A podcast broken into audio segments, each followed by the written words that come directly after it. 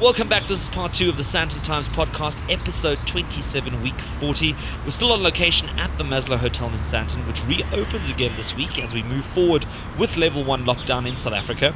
We're podcasting on the road, and I'm going to quickly just reposition the microphone for our next guest on this week's podcast. So one of the beauties of being back in Sandton is the fact that we can start picking up on some Sandton stories again, and one of those is uh, the launch or the imminent launch of the Valenture Institute. And I'm uh, sitting with Rob Paddock, Chief Executive Officer. Uh, Rob, good to have you on the podcast. Thanks so much for having me. Really appreciate it. Well, Rob, tell us a little bit more about this educational undertaking. Uh, I mean, we've all become very familiar with online schooling or high school online digital classrooms uh, during the COVID 19 pandemic. But uh, this wasn't a COVID 19 pandemic plan. This is something that's been in the pipeline for much longer. That's exactly right. So, we actually launched the Valenture Institute, which is a global private online high school, in September of 2019. Um, we launched it as a, as a global private online high school, and we're very fortunate to, to get students from South Africa, Australia, Singapore, Hong Kong, many countries around the world. Um, and then, of course, in March 2020, the COVID pandemic hit, and the whole world was interested in talking about online education. And I think for us, one of the benefits of um, of our formation, both pre-COVID and with the experience of the team behind it, is that this is in fact a purpose-built online high school.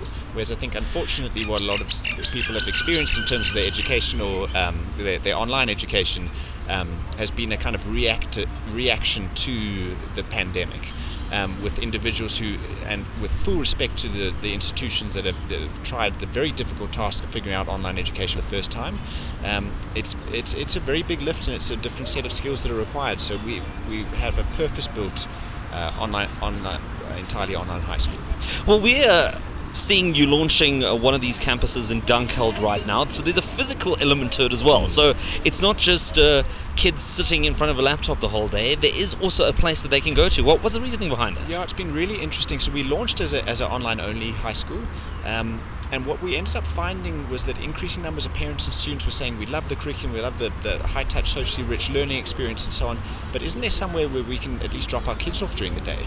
And so this got us thinking there is an immense opportunity to think differently about what a school looks and feels like, where students can actually come into a space, and as you've seen today, which looks a lot more like a co working space. Students are completing all of their academic studies online, but they've got the support of what we call a mentor on site. These mentors are come from an education psychology or, or a counseling background, and they're there to provide that critical pastoral care, create a whole set of additional extracurricular and enrichment activities for these learners. So they're really getting the best of tapping into a global network of teachers, of peers ar- around the world for their academics, but they are being uh, having the opportunity to socialize in person on campus in in, a, in an area like Dunkeld. Now it's quite a shift, I think, for a lot of parents to have to now start thinking about a purely digital school, right? I mean, we're in in such an established environment in South Africa where we're used to the school uniforms and we're used to the blazers and we're used to the the um, the, the, the, the, little badges and we're used to the assemblies and uh, all these things where uh, you know there's heritage. You know, dad went to this school and granddad went to that school and you know I'm also a blah blah blah. You know, how do you how do you now come into that market? uh, with something completely different? Are you finding it's parents that are really thinking differently that are approaching this, or are you also finding those traditional parents who've said, look, you know what, it's actually all very outdated? I think that one thing one thing I'm very thoughtful on is that is that the traditional, as you as you spoke of, the kind of um, historic kind of um, education model, it works for a lot of people. And for, for that, we say, good on you, brilliant. If it's working for you, you should continue. Uh, but what we find is that typically, even in those traditional, more traditional schools, there's typically about 30% of those students for whom the model just doesn't necessarily fit. They don't necessarily want to kind of fit the mold and so on. And they look very purposely looking for something different. And really, it's those kids and those parents that we find are coming to us looking for an alternative, looking for an alternative which truly celebrates them as an individual and gives them a fundamentally more flexible modality of, of studying there's also maybe this gut reaction or feel that the moment something is sort of digital or it's online, it must be more cost effective, or I'm getting a, a sort of a better deal than uh, sending my kids to a place where they're also having to pay for a soccer field and a cricket field, and there's a building to be paid for. But that's not the case, though. It's not a, uh, for for lack of a better word, a cheaper product. It's uh, it's an equally, if not better, product. It's just that it's being served up in a different way, isn't it? it it's exactly right. So all the all the component parts that constitute a, a, a physical educational experience, what we've sought to do is to dis- effectively disaggregate those um, into their component parts and really put experts in every single every single field and, and, radically enrich the learning experience. So whilst the price point might be similar to that of a brick and mortar, mortar experience, what you're getting in terms of your educational experience, at least by our estimation, certainly outstrips what you could uh, conventionally expect from a, from a traditional school. And it's not just a South African based school. You've got learners logging in from all over the world. Uh, take us a little bit more through that as well. Mm, so that, that I believe that the world of work that all of this young generation are entering is, is truly global. And at least as far as I'm concerned, the sooner we can start to get students engaging and collaborating with peers from other cultures in digital modalities, the better they're going to be suited for this future world of work. So we really create a, a huge amount of opportunities for these learners to have shared projects with students from other parts of the world where they seek, seek to understand each other's cultures, the nuances of their, their respective countries, and, and specifically as it relates to the SDGs, the challenges that they're experiencing, and how we can start to put our heads together to, to solve, solve what are increasingly global challenges this is just uh, sort of the, the educational side of all of it. Uh, this has also been a very interesting business uh, for you. You've come from the education business previously, and uh, you've also managed to secure some fantastic funding for this idea. Uh, take us a little bit more through that as well. I'm, I'm quite fascinated by, mm. you know, this.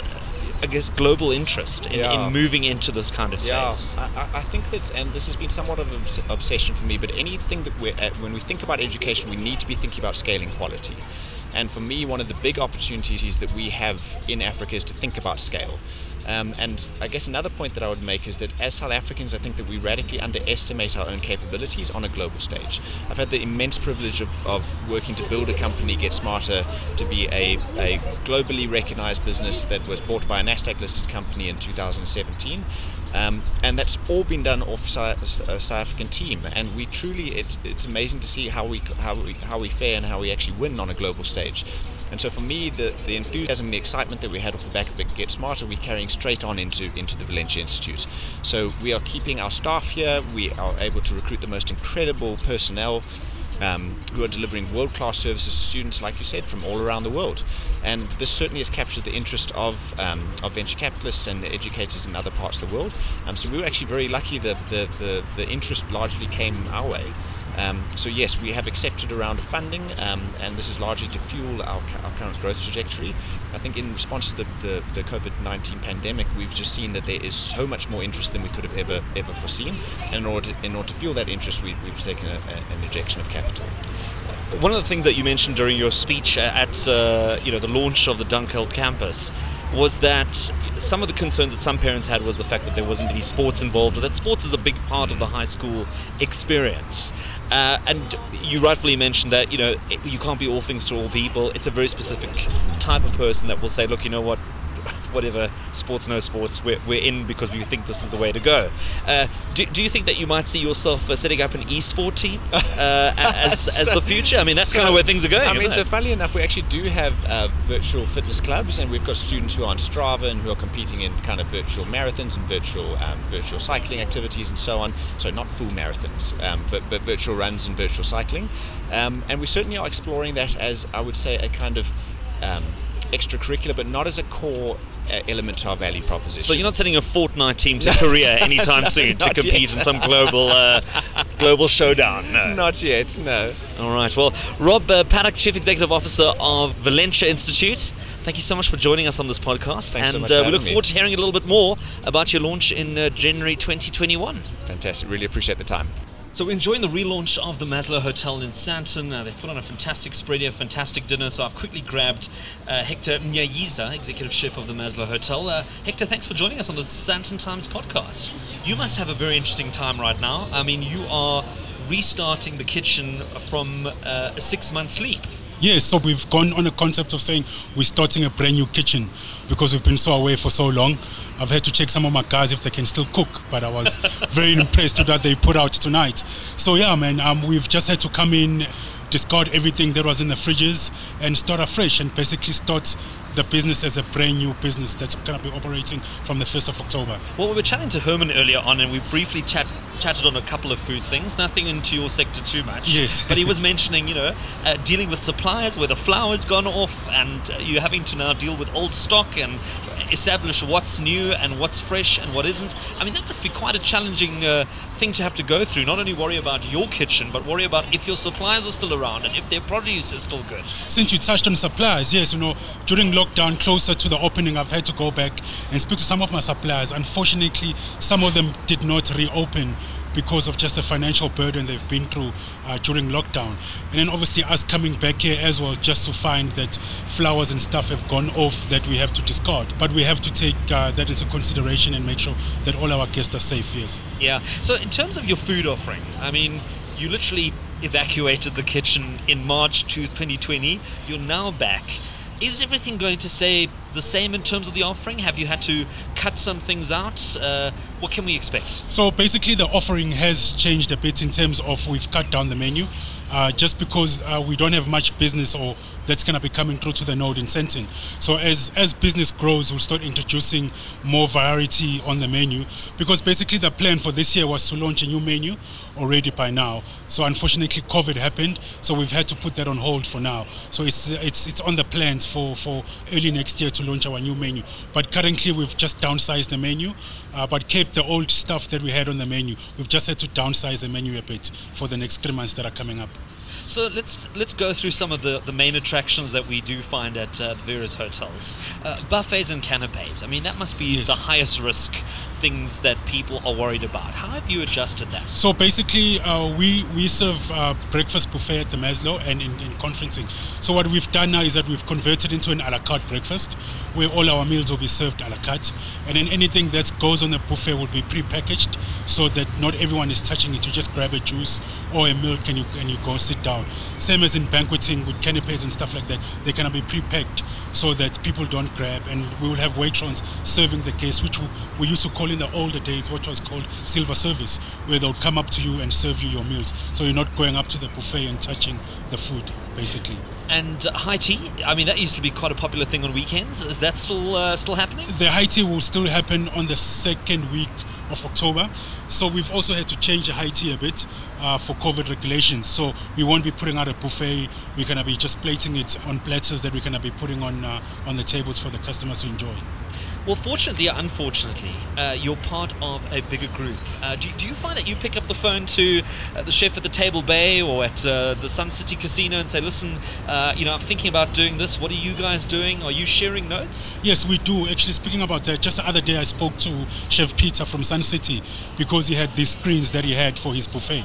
So I gave him a call. I said, Chef, where did you get that? He gave me the supply, he got it too, and mine's, my screens arrived today as well. So what basically the screen does is that if we do happen to have a buffet, the screen will be put in front of the chafing dish, and then the chef will be on the other side, and the chef will dish up for the clients that's on the other side. So yeah, we're very fortunate to be in a bigger group where we can share ideas and call each other just to share some ideas what the other chefs are doing yes Well, Hector, it's both a challenging time in terms of having to now deal with all these new things, but I suppose there's also a bit of excitement in terms of the new opportunities that a lot of this brings. Is there anything specific that you've been looking forward to trying out, maybe looking at bringing some new things onto the menu that maybe this opportunity now allows? yeah i mean i must say you know when, when covid started i remember my gm saying that no one knows about this covid so we're all writing the test book as we go as we go along so we've had to change a lot in terms of the of the industry to make sure that people are safe and i found that uh, customer service is going to be very important uh, during this time to make sure that we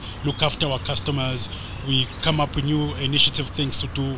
So i'm looking forward to doing private dinners upstairs in the bigger rooms upstairs where family will come and we're planning just to do private dinners for them or we're doing picnics on the lawns uh, over the weekend where you can come through pick up a basket and sit on the lawn.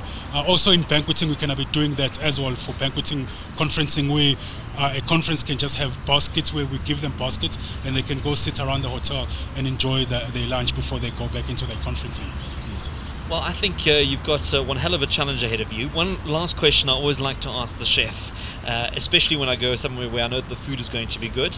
Give me your signature dish on the menu or something that you recommend that we should try on the menu while we're here. So once we open, man, I can say the oxtail is very good, even though we're going into summer. But the oxtail is always good. The baby chicken that we have on the menu is also good. We also have sushi uh, on the menu, freshly prepared by the sushi chef that we have here on site that's going to be preparing the sushi as soon as we open on the 1st of October. Well, I look forward to trying that. Uh, Hector Mnyayiza, Executive Chef at the Maslow Hotel, thank you so much for joining us on the Sandton Times podcast. Thank you very much, man. All right, let's jump straight into our events guide uh, for this uh, coming week. Uh, kicking off with Katie's Palace Bar, DJ Louis Almeida on the decks again this Friday with free entry from 4 p.m. Uh, then Billy the Bums in Fourways is having a summer countdown kicking off on Friday from 7:30 p.m. to 11:30 p.m. with Craig White and Don V. Saturday also from 7:30 p.m. to 11:30 p.m. with Martini and Kimmy K. Tigers Milk Cedar Square is hosting a weekend shakedown with Timo ODV on Saturday. 50 Rand deposit per person secures your table and booking is essential. Then Altitude Beach Club uh, Fourways open this weekend from Thursday to Sunday 12 p.m. to 11:30 p.m.